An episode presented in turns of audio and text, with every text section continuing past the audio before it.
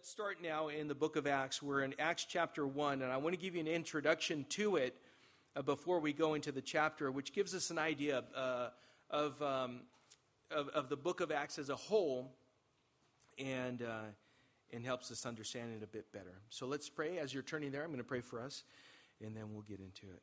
Heavenly Father, we thank you, Lord, for this time that you've given to us to study your word. I pray, Father, that you would give us understanding we know that your word tells us that your spirit gives us understanding. And, uh, and I pray, Lord, that as you give us understanding of your word, that you would give us wisdom. That is uh, just a knowledge of how to apply that which we've come to know.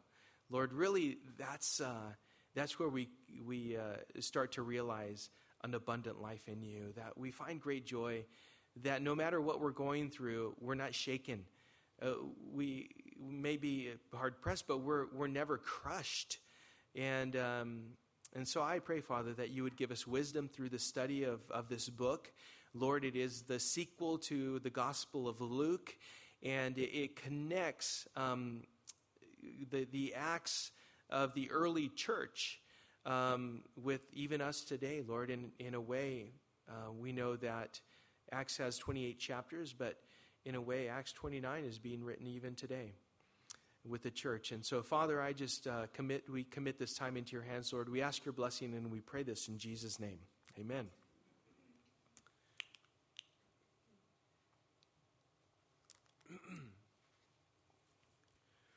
so, the book of Acts was uh, written by a physician. His name was Luke. We know that he was a Gentile by his his name, and he wrote to a man named Theophilus. And like I said, even in the prayer, that this is considered like the sequel um, to the Gospel of Luke. It's a continuation of that, and both are written to the same man. The Gospel of Luke gives the account of Jesus' life up to the point that he ascends into heaven, and the book of Acts is the birth of the church and the spread of the gospel by the Holy Spirit through men who were given completely to be used by God, spreading the gospel throughout the whole region Jerusalem, Judea, Samaria, and on into Rome. And from Rome, it's amazing how it is that, uh, you, know, you know the saying, all roads lead to Rome? You know, they did build roads that went all over the place. So from Rome, you could impact the world. And that's exactly what happened. And the gospel came to Rome. In Matthew chapter 28, verses 19 and uh, 20, it says, Go therefore and make disciples of all nations, baptizing them in the name of the Father and of the Son and of the Holy Spirit, teaching them to observe all that I have commanded you. And behold, I am with you always to the end of the age. And so this was, this first chapter, especially as we go into it, uh, we see how it is that they prepared for um, this work, and um, that they, they were obedient to doing this very thing, this commandment that the Lord gave to the apostles before he ascended. In Luke chapter 24, verses 50 through 53, it says, Then he led them out as far as Bethany and lifted up his hands. He blessed them. While he blessed them, he parted from them and was carried up into heaven. And they worshiped him and returned to Jerusalem with, a great, with great joy and were continually in the temple blessing God. Now, I, I have in my mind the picture how everything's arranged and them being in Bethany at the time, and then going from Bethany to the Mount of Olives. And across from the Mount of, of Olives, you, you can see the temple. You can see the eastern wall of Old Jerusalem there and you see the Kidron Valley. So you go down the Kidron Valley and up into Jerusalem. And, and, I, I, see this because this is exactly where they were when uh, our Lord Jesus ascended into heaven. And so that is where Luke um, finished or, or concluded the gospel. And how it was that they worshiped the Lord and they lifted up their hands and blessed Him as He had blessed them by being obedient to what he had commanded them to do. They worshiped him, they returned to Jerusalem with great joy, and were continually in the temple blessing God. Now, if the book of Acts did not exist, there would be many questions that would remain unanswered. Um, who's, who's Paul? How did he come about? You know, if we didn't have the book of Acts, we wouldn't know uh, that uh, we'd have to do a lot more research and, and you know, to come to find out who it was that, that the Apostle Paul was. How did the gospel get to Rome? How did the church start? Who were the main people used by the Lord in the birth of the church? And so many other questions. so we know, as we've already said, that the author of the book of Acts is the physician Luke. Now, we don't know much about him um, other than that he was a Gentile, a physician, and he was Paul's loyal companion. And um, so that's what we do know about him. In Acts chapter 16, verse 10, we know that he was with them because of the first person plural that appears in this verse. He says, And when Paul had seen the vision, immediately we sought to go on into Macedonia, concluding that God had called us to preach the gospel to them. In 2 Timothy chapter 4, verse 11, uh, the Apostle Paul writes, Luke alone is with me. Get Mark and bring him with you, for he is very useful to me for ministry. In Colossians chapter 4, verse 14, it says, Luke, the beloved physician, greets you, as does Demas. And so we know that, the, that uh, Luke was a loyal companion of the Apostle Paul. He joined him in uh, his missionary uh, trips. And so uh, we know that he, would, he was writing from firsthand knowledge. Uh, also, I'm sure asking questions. He was a physician, so there were many details that, that he jotted down. And so we have the benefit of that being inspired by the Holy Spirit, having the Holy Spirit write through him. Uh, the recipient of the book of Acts is Theophilus. You know, if you think of the word and break it down, um, you see uh, very clearly that his his uh, name means lover of God. Theo, God. Uh, phileo is love. We know that there are several forms of love. You know, for us in the English language, we have one word for everything. We, we love our wives and we love our dogs. Hopefully, you don't love your wives as you do your dogs and your dogs as you do your wives. You know, so, you know, but we, we kind of have a, that word, we use it for everybody and everything, right? Yeah, but there is a, a difference. Um, there's phileo, there's agape. Um, what other ones are, are there? Storge, yeah. And which one? Yeah, phileo. Yeah. So there's there's different and, and they, they have a specific meaning.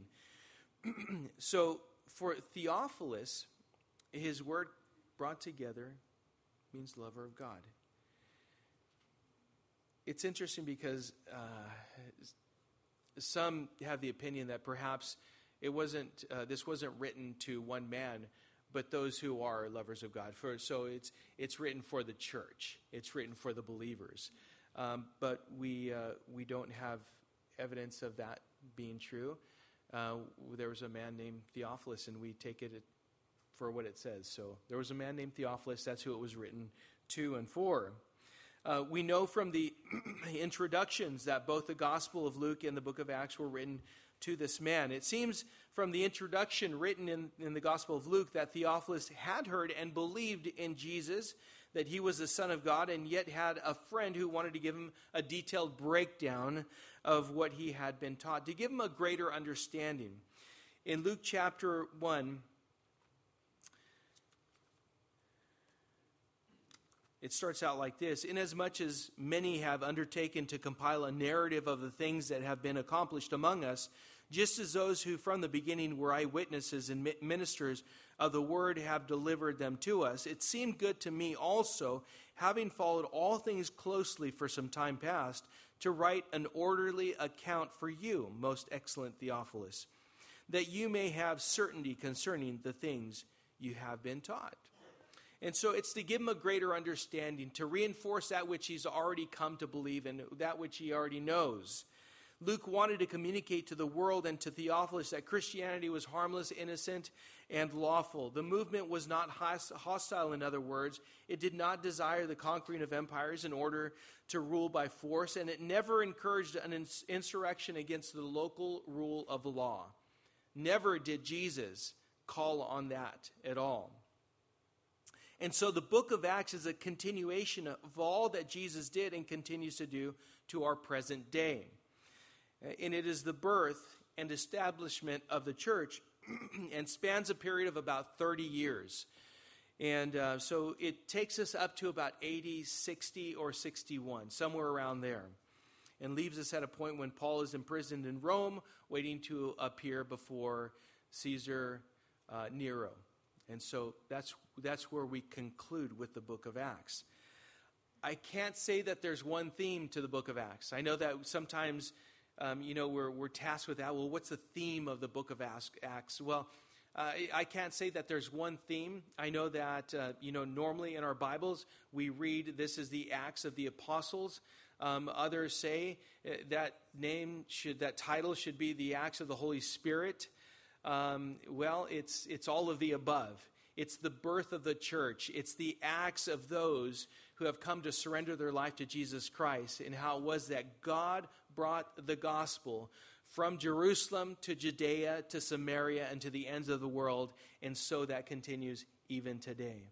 So, if anything, it would be the theme of, of the, the, the birth of the church and, and the acts of the church, as we still see them even today even today. And so we need to, we can learn a lot through what we're going to study over the course of uh, this year and the 28 chapters that we'll study in the book of Acts.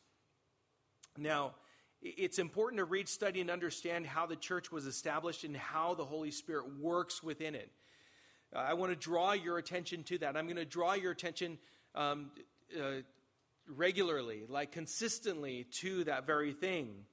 Uh, because really that's where the power is within the church. If we understand how the church was established and how the Holy Spirit works within it even today, and how Christians are to follow the active ministry of the Holy Spirit in the discipleship of the saints and the furtherance of the gospel. In other words, doing the work of an evangelist. And so if you do it in your own power, at some point you're going to arrive at this one thing we call burned out. You're, you're going to get burned out. It's just too much. But if you do it in the power of the Holy Spirit, if, if you do it relying on the strength of God, um, then there's no burnout. There's, you'll get tired. That's not burnout. You know, uh, sometimes you'll, um, you, you'll, you'll wonder, you'll, uh, you know, seek direction. That, that's not burnout. That's not, all that is, is it means you need to draw closer to the Lord and ask Him to give you some direction, to renew your spirit, to refresh you, to give you a, just a, a new vision, a new perspective, to remind you of how faithful He's been all this time. That's what that means. You know, um, yesterday uh, I'm going through I'm going through a class, and uh, it's a scuba diving class because I don't know how to scuba dive. And no, I'm, I'm joking. It's Michelle's husband, Chris. He's wonderful. He's a dive master and he's an instructor for, for scuba. I have I my certification is all through the military. Uh, civilian life, they don't acknowledge that, so I can't fill any tanks. I can't uh, go diving uh, legally unless I get my certification. So I'm going through it. But it's it was funny because yesterday morning we, it was the the the, the uh, portion of the uh, class to where I have to go into the pool. And so everything came back, you know, putting together the, the, all the gear, putting it on. I, we go into the shallow end. It's only a few feet deep. I think it's five feet deep. Um, and I put the mask on. Now, as soon as I put the regular, regulator in my mouth and I went under the water, I could feel. I, my body was, and my brain was telling me, you're not supposed to be breathing underwater, right? I'm like, but I've done this like so so many other times, and, and, and I felt anxiety. I was filled with anxiety. So I was I was there. I was like I was breathing, but man, and then I look over towards the deep end, and I'm like, oh my gosh, I'm gonna have to go over there. And uh, but it was funny because at that point, I remembered that not only can it be done, but it has been done. And I've done it over and over and over and over again. What I'm saying with that is, as we go into the study of the book of Acts, there are many things that you'll see here that you'll say, How in the world could that happen? You know, well, for the apostles and for the disciples, they may at some point get into a situation where they feel anxiety, a little stress, like, I don't know how I'm going to make it through this. And then they can look back and remember how faithful God has been throughout the other times that they've been met with difficult circumstances and help them get through that. Because I can tell you that it was at a moment where we came up out of the surface and Chris asked me, Are you okay? I'm like, No, I'm not okay. he says, what? what? Wait, what do you mean you're not okay? I'm like, ah, just uh, getting used to breathing underwater again. That's it. And, and he says, okay, let's go to the deep end. Like, all right. Just like the other instructors, just let's go for it. So we did. As soon as I started moving and going into the deep end, like I started calming down, and I realized, okay, everything was good. So my mask started filling up with water. I'm like, okay, I got to clear this. And um, so it's just moving, moving, just going, not allowing that to paralyze you. And, and, so that's why the book of Acts, that's why studying the Word of God and then uh, remembering what God has brought you through will give you greater confidence for those things that you're facing, you're faced with today. You're faced with today. That happens so much. So, with that, let's take a look at chapter 1 of the book of Acts. We're going to look at three things the promise of the Holy Spirit, the power of the Holy Spirit, and the proof of the Holy Spirit. That's what I clearly see here in this chapter. Uh, so let's start out by, by reading uh, Acts chapter 1, verse 1. In the first book, O Theophilus, I have dealt with all that Jesus began to do and teach until the day when he was taken up. After he had given commands through the Holy Spirit to the apostles whom he had chosen. He presented himself alive to them after his suffering by many proofs, appearing to them during 40 days and speaking about the kingdom of God. And while staying with them, he ordered them not to depart from Jerusalem, but to wait for the promise of the Father, which he said, You heard from me, for John baptized with water, but you will be baptized with the Holy Spirit not many days from now. So, the promise of the Holy Spirit. If you would, hold your place there and go with me to Luke chapter 24. Luke chapter 24.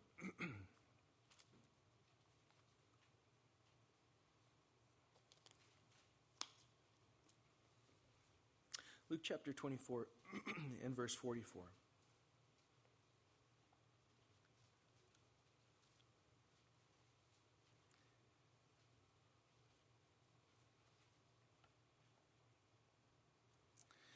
All right, so we read here. And then he said to them, Jesus speaking to uh, his, uh, his uh, disciples, These are my words that I have spoke to you while I was still with you, that everything written about me in the law of Moses and the prophets and the Psalms must be fulfilled. Then he opened their minds to understand the scriptures and said to them, Thus it is written that the Christ should suffer and on the third day rise from the dead and that repentance and forgiveness of sins should be proclaimed in his name to all nations, beginning from Jerusalem. Uh, you are witnesses of these things, and behold, I am sending the promise of my Father upon you. But stay in the city until you are clothed with power from on high.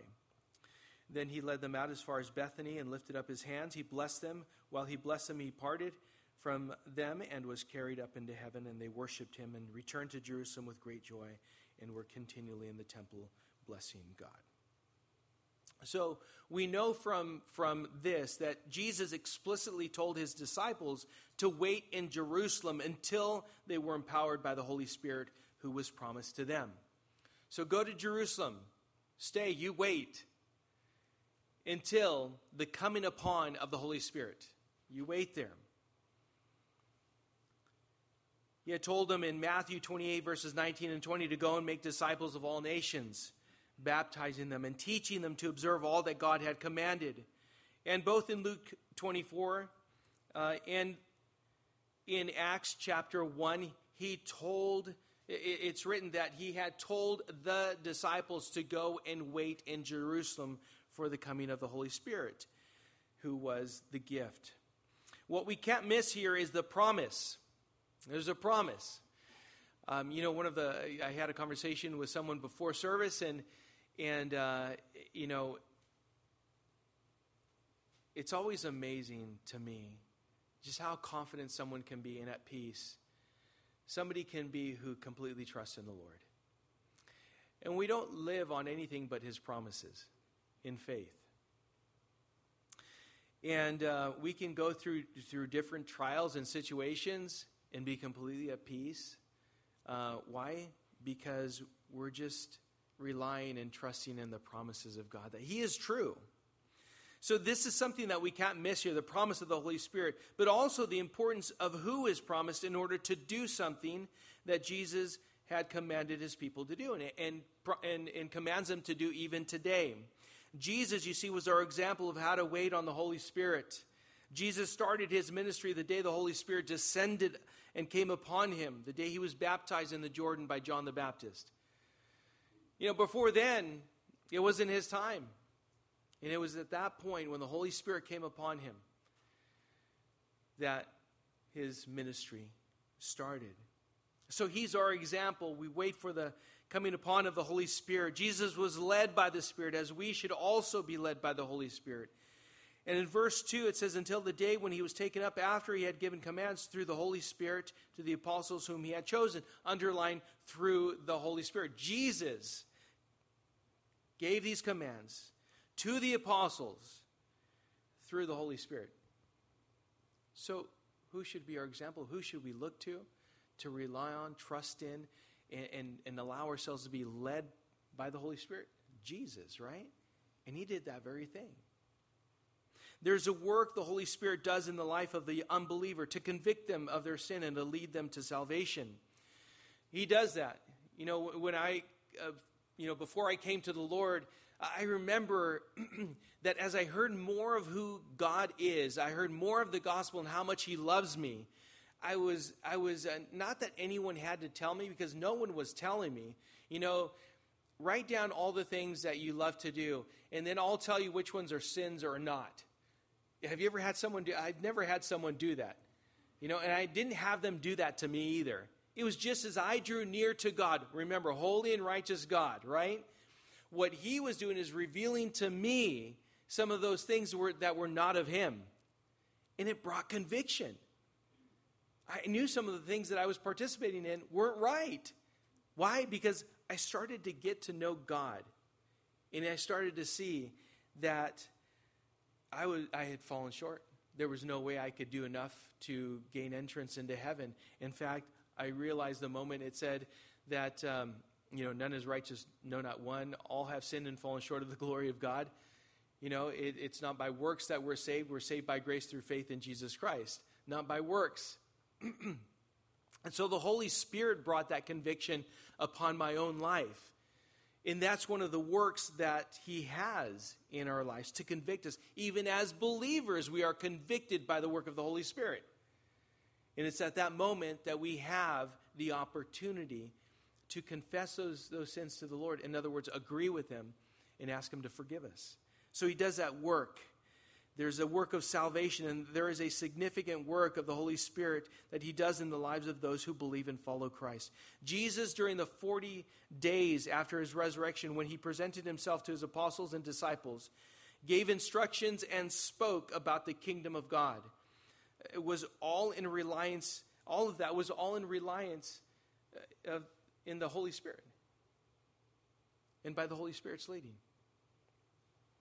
1 Corinthians 15 6 says, Then he appeared to more than 500 brothers at one time, most of whom are still alive, though some have fallen asleep. So even the letter to the Corinthians, some 25 years later, there were still those who, whom Jesus had appeared to during those 40 days after he had ascended. If anyone could uh, argue, if anyone could say, no, that's not true, it would be them. But nobody could. It was all true. And so, this is the work of the Holy Spirit, which is wonderful. He's present with us today. He's present with us here. He's present with you. And all who are His are indwelled with the Holy Spirit. And He desires to come upon you that you may be empowered for the work of the ministry. He desires that of each and every one of us.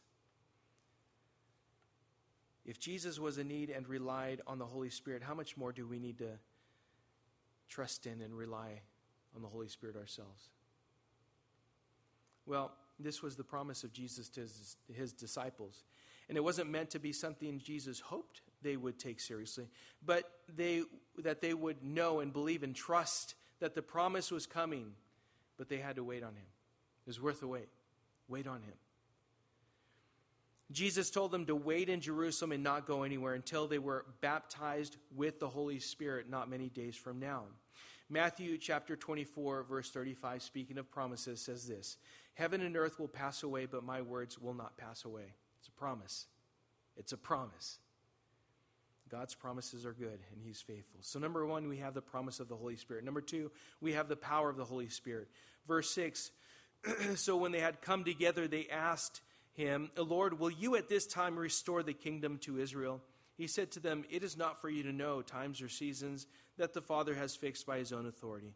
But you will receive power when the Holy Spirit has come upon you, and you will be my witnesses in Jerusalem and in all Judea and Samaria and to the end of the earth. And when he had said these things, as they were looking on, he was lifted up, and a cloud took him out of their sight. And while they were gazing into heaven as he went, behold, two men stood by them in white robes and said, Men of Galilee, why do you stand looking into heaven? This Jesus who was taken up from you into heaven will come in the same way as you saw him go into heaven. And so we see the power of the Holy Spirit here. And notice here how both Jesus and the two men in the white robes, who I believe to be angels, redirected both their curiosity and their amazement and pointed them to Scripture. Jesus did that with these disciples that were with him. Uh, to Scripture. I'm going to redirect you to Scripture. You asked me a question, but I'm going to answer in this way. Uh, the, the two men in the white robes redirected them to Scripture. Jesus told them that what they were concerned about was, was the wrong thing to be concerned about. It's not for you to know. You okay with that? You know, sometimes we demand to, like, I want to know, I want to know, so that way I'm at peace. No, no, no, you need to be at peace with what God has already said. And, and, and then in the midst of it, you may not know. You may not know, you know, this side of heaven. You may not know in heaven. Uh, God may say, well, you didn't need to know that. You don't know that now, and you will never know that. Are you okay with that? Sometimes we feel so entitled. We do. I want to know so I can so I can believe. No, you know enough to believe. Just believe. Right? We just talked about God's promises. And so Jesus told him, You were concerned about the wrong, you're concerned about the wrong thing. And now it's a good thing to be concerned. Not it's a, that it's a bad thing, but it wasn't the right thing. It's a good thing to be concerned about the restoration of the kingdom to Israel since it was under Roman rule. Of course, that, that'd be something that you desire. I, I sure would love, you know, Israel to, you know, come under you know, our own rule, the rule of God, you know, in our lives. You know, who wouldn't want that? But Jesus was telling them that's a wrong thing to be concerned about. The, the, the time of restoration, that's not for you to be concerned about. in fact, we learned about what Jesus taught about being anxious, about being worried. Uh, in Matthew chapter 6, verse 25. and we, you can turn there if you'd like uh, Matthew chapter 6, verse 25, says, um, Therefore I tell you, do not be anxious about your life, what you will eat or what you will drink, nor about your body, but you, but uh, or what you will put on. Is not life more than food, and the body more than clothing? Look at the birds of the air; They're, they neither sow nor reap nor gather into barns, and yet your heavenly Father feeds them. Are you not more of more value than they? And which of you, by being anxious, can add a single hour to a span of life? And why are you anxious about clothing? Consider the lilies of the field, how they, how they grow. They neither toil nor spin.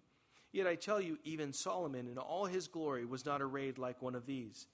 But if God so clothes the grass of the field, which today is alive and tomorrow is thrown into the oven, will he not much more clothe you, O you of little faith? Therefore, do not be anxious about uh, anxious, saying, What shall we eat, or what shall we drink, or what shall we wear? For the Gentiles seek after all these things, and your heavenly Father knows that you need them all. But seek first the kingdom of God and his righteousness, and all these things will be added to you. Therefore, do not be anxious about tomorrow, for tomorrow will be anxious for itself. Sufficient for the day is its own trouble. And these were the words of Jesus. He was teaching. Uh, these were, this was part of the Sermon on the Mount. You know, he, he was telling them, hey, listen, you don't need to be anxious about these things. There are certain things that we would be better off just not being wrapped up in, not being overwhelmed with. And so Jesus was telling him, don't worry about that. It's not for you to be concerned with. We just simply trust that He's in control and do everything we can to walk according to the Spirit and live our lives in a way that brings glory to God. And when the apostles were gathered together in Bethany at the ascension of Jesus, they were amazed. Here was something else. Number one, the other thing was something that they were anxious about, that they were worried about, concerned about. And then now they're like, wow, right? This is where they, were in awe. They, they were just like overwhelmed with what was, what was happening at that very moment. Now, I don't know who wouldn't be amazed, though. But they were truly fixed on the clouds when these two men appeared to them. I, I love this. You know, God is very direct, very frank with us, He's very straightforward. I don't know, I, I may have gone up next to him if I was part of these this, this group of two, you know, like, what are you looking at? You know, just kind of tease them a little bit. But these two men brought their attention back to what they should be fixed on. He appeared to them and reminded them that Jesus will come again the same way he left. Jesus told them that. He's going to come back the same way he ascended. He's going to come back. For, but for now, go do what he told you to do. Go do it. Run along. Go. He's not coming back right now. Just go. Why are your eyes in the clouds? He's not here. Expect him. But are your eyes on the clouds or, or, or are you about your father's business? Go on, run along. Do what he told you to do. Because in the middle of, these two instances of correction and realignment for the apostles, we have what is important and what should be focused on. For them, this is where, where they were being brought to. Verse 8 which says, But you will receive power when the Holy Spirit has come upon you, and you will be my witnesses in Jerusalem and all Judea and, and Samaria and to the end of the earth. That's what they were brought back to. Focus on that. Seek first the kingdom of God and his righteousness, and all these things will be added to you. Just focus on that. We know that they will receive the Holy Spirit and he will come upon them. For the believer, we know that the Holy Spirit comes alongside as our helper, indwells us, being filled and sealed and kept uh, to the day of redemption. And we see here how the Holy Spirit comes upon. The work of the Holy Spirit coming upon the believer has a purpose, and we see it here to be Jesus' witnesses everywhere, local and afar. Whether it's in our own Jerusalem or it's to the ends of the earth, or perhaps in Samaria, Judea. And that's all that speaks of. Jerusalem was, was you could say, the city. Judea was like, you could say, the county. Samaria was to distant cities, you know. And then you have to the ends of the earth, just go. Whether it be Haiti, Thailand, Mexico, wherever, wherever the Lord sends you. Everywhere. So that's the purpose of the Holy Spirit coming upon the believer. It is to empower them um, to do that very work, to be his witnesses wherever we go. This power that is referred to is, is a dunamis power. It's like, um, you know, the power. We know dynamite comes from that word, and it's very powerful. It, it, can, it can destroy, but it can do very effective work, uh, good work. And so, of course, in this case, it's this dunamis power that we are empowered with to go be witnesses of Jesus Christ. So it, it's, it goes beyond what we think we have the capabilities of doing. I can tell you that throughout the years of ministry that I've given myself to, that I am, I am definitely um, one that can testify of this very thing. Uh, I've gone beyond what I ever thought I, I, could ever do personally in my own strength. In, in fact, many of the things are, are, not things that I would have ever dreamed of doing. Um, far from that. But being empowered by the Holy Spirit has given me direction, and it's His will be done, not mine. And so may it come at my sacrifice and whatever it is that He needs to do through me and, and in me, uh, and especially in my weaknesses.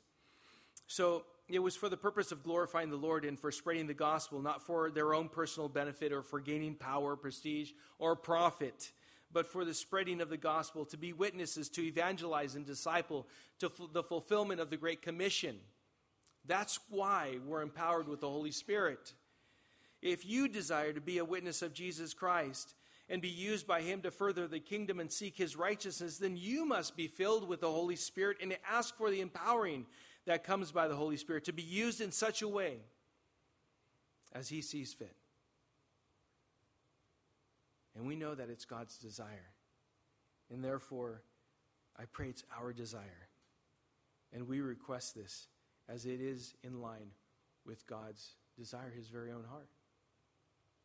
We know for the disciples that this indeed happened, for they were witnesses in Jerusalem, according to Acts chapter 1 through 7, in Judea and Samaria, Acts chapter 8 uh, through 12, and beyond, Acts chapter 13 to 28, and beyond.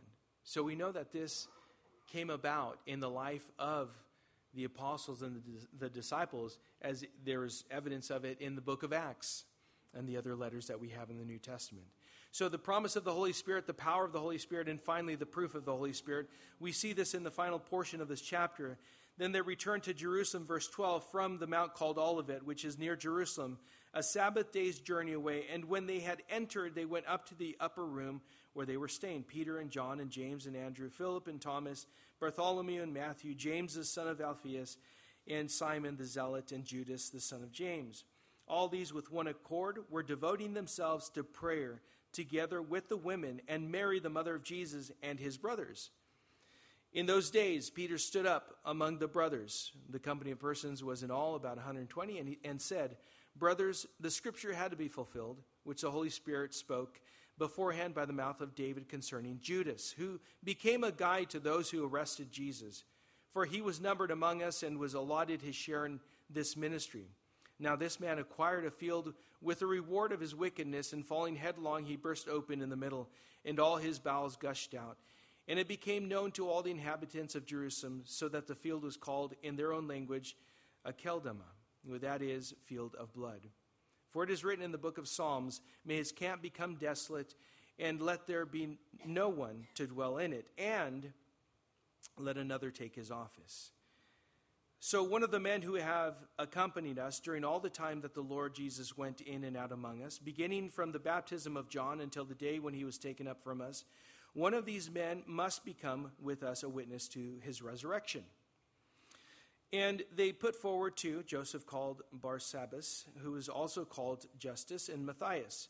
And they prayed and said, You, Lord, who know the hearts of all, show which one of these two you have chosen to take the place in this ministry and apostleship from which Judas turned aside to go to his own place. And they cast lots for them, and the lot fell on Matthias, and he was numbered with the twelve, with the eleven apostles. So we have the proof, proof of the Holy Spirit right here. Immediately, this is what we see happening. So they were obedient. And they returned to Jerusalem from Bethany, across the Mount of Olives, down and across the Kidron Valley, and up into Jerusalem, where the apostles and the other disciples gathered in the upper room, and they waited. So we need to see how did they wait?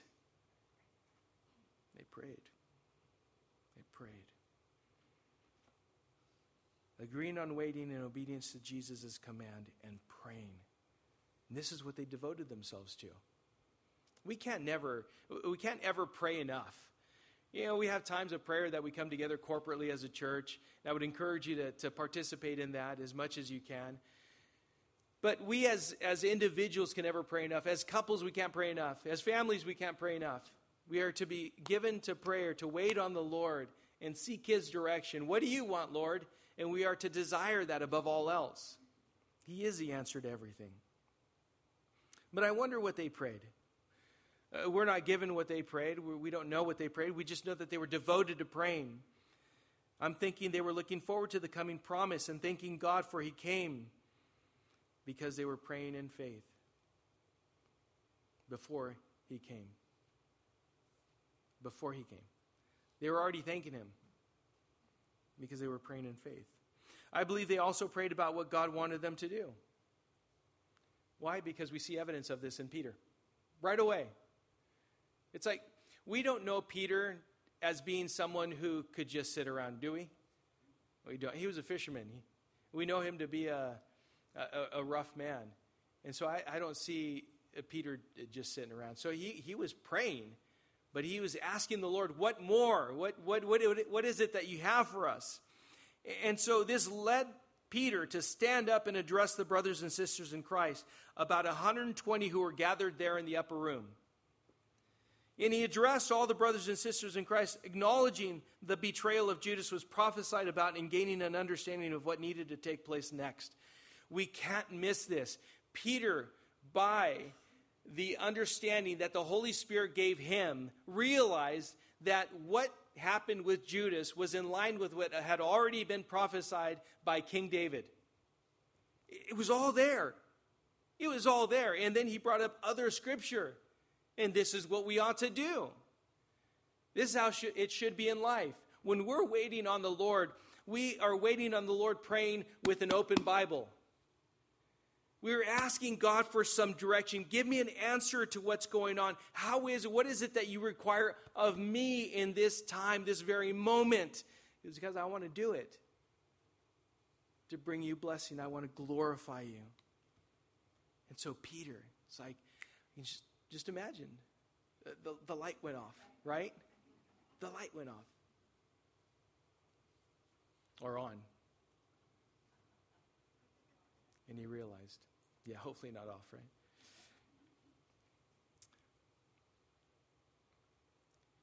Luke chapter 24, verses 44 and 45 says, Then he said to them, These are my words that I spoke to you while I was still with you, that everything written about me in the law of Moses and the prophets and the Psalms must be fulfilled. Then he opened their minds to understand the scriptures. That is wonderful. Everything.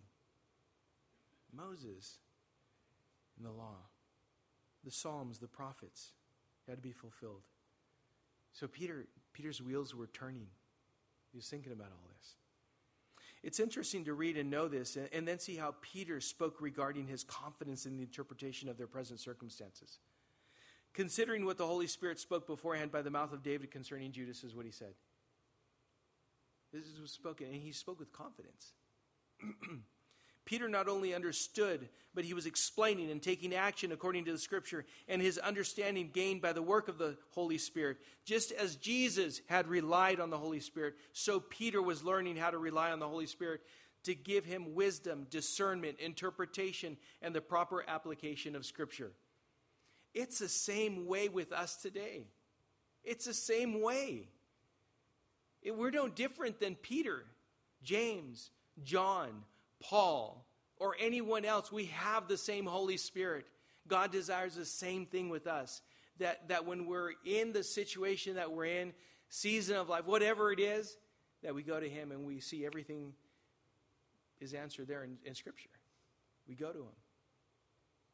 The rest of what they did was to determine, as we read here, who it was that was to take the place of Judas, and it ended up being Matthias. Uh, just because we didn't hear about Matthias, by the way, after um, this, because we don't, we don't hear about Matthias after this, uh, doesn't mean that he wasn't used in great ways to further the gospel. Just means we didn't hear about him. We didn't hear about many people during this time that I'm sure were doing the work of, of the, the ministry, uh, fur- furthering the gospel. We don't hear much about many of the other apostles as well, only about a few. What happened here was proof of the Holy Spirit and his work in giving Peter understanding and boldness and acting on the understanding he had gained regarding the scriptures by the Holy Spirit. James 1 5 and 6 says, If any of you lacks wisdom, let him ask God who gives generously and without reproach, and it will be given him. But let, let him ask in faith with no doubting, for the one who doubts is like a wave of the sea that is driven and tossed by the wind. And so we know if, if we lack wisdom, let's come to the Lord and ask him. He desires to give it to us. And he, and he doesn't give us a hard time for asking. And He gives to us liberally. Whatever you need, I'm going to give to you. He gives it to you. Apply that wisdom. Apply that knowledge. And, and that, as you apply that knowledge with great understanding, it becomes wisdom. And it glorifies the Lord. When God gives you understanding of His Word and you know how to apply it to circumstances and situations, there is a confidence that no one can touch. You know, you're just standing in the truth. I understand it to be this, and I stand there. I, I'm Im- immovable. Come what may, I, I just, I won't move because I know this is truth. This is it right here.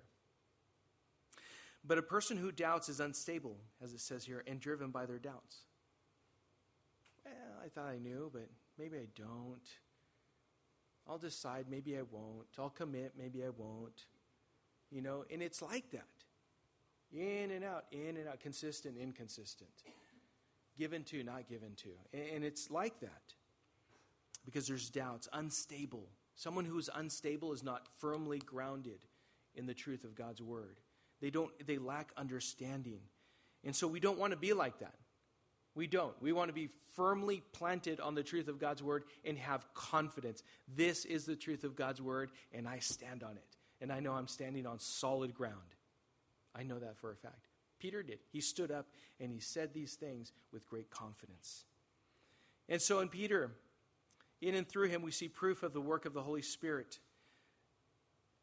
And I know that we haven't come to the day of Pentecost. That's next. Next week, we'll talk about the day of Pentecost when the Holy Spirit comes upon the apostles and disciples. But we know by Scripture that the Holy Spirit leads us in all truth and does the work of giving us understanding of God's Word. And that's why we know we can say that what Peter did here was evidence of the work of the Holy Spirit. The question is is there proof of the work of the Holy Spirit in your life? And that's really what we need to come down to. It comes by way of godly wisdom, biblical wisdom, confidently applying the Word of God to our lives to the glory of God. It's, just, it's a trust, it's a surrender. It, it, it's, a, it's, a, it's a knowledge, a knowing, an understanding, applying. And then you can look back and see the faithfulness of God and how true His Word truly is in your life. So we saw three things. we could go into other details, but I wanted to give you the, the overall um, hopefully the, the, the, overall benefits that you see from the promises of God, the power of God, the, the promises of the Holy Spirit, the power of the Holy Spirit, and then also the proof of the Holy Spirit, so that we ourselves could bring it to a place in our lives to where we can apply it. And, um, and we would not only glorify the Lord, but we would be better off for it. Now, the Holy Spirit, in closing, I want to say the Holy Spirit is worth waiting for. He's worth waiting for.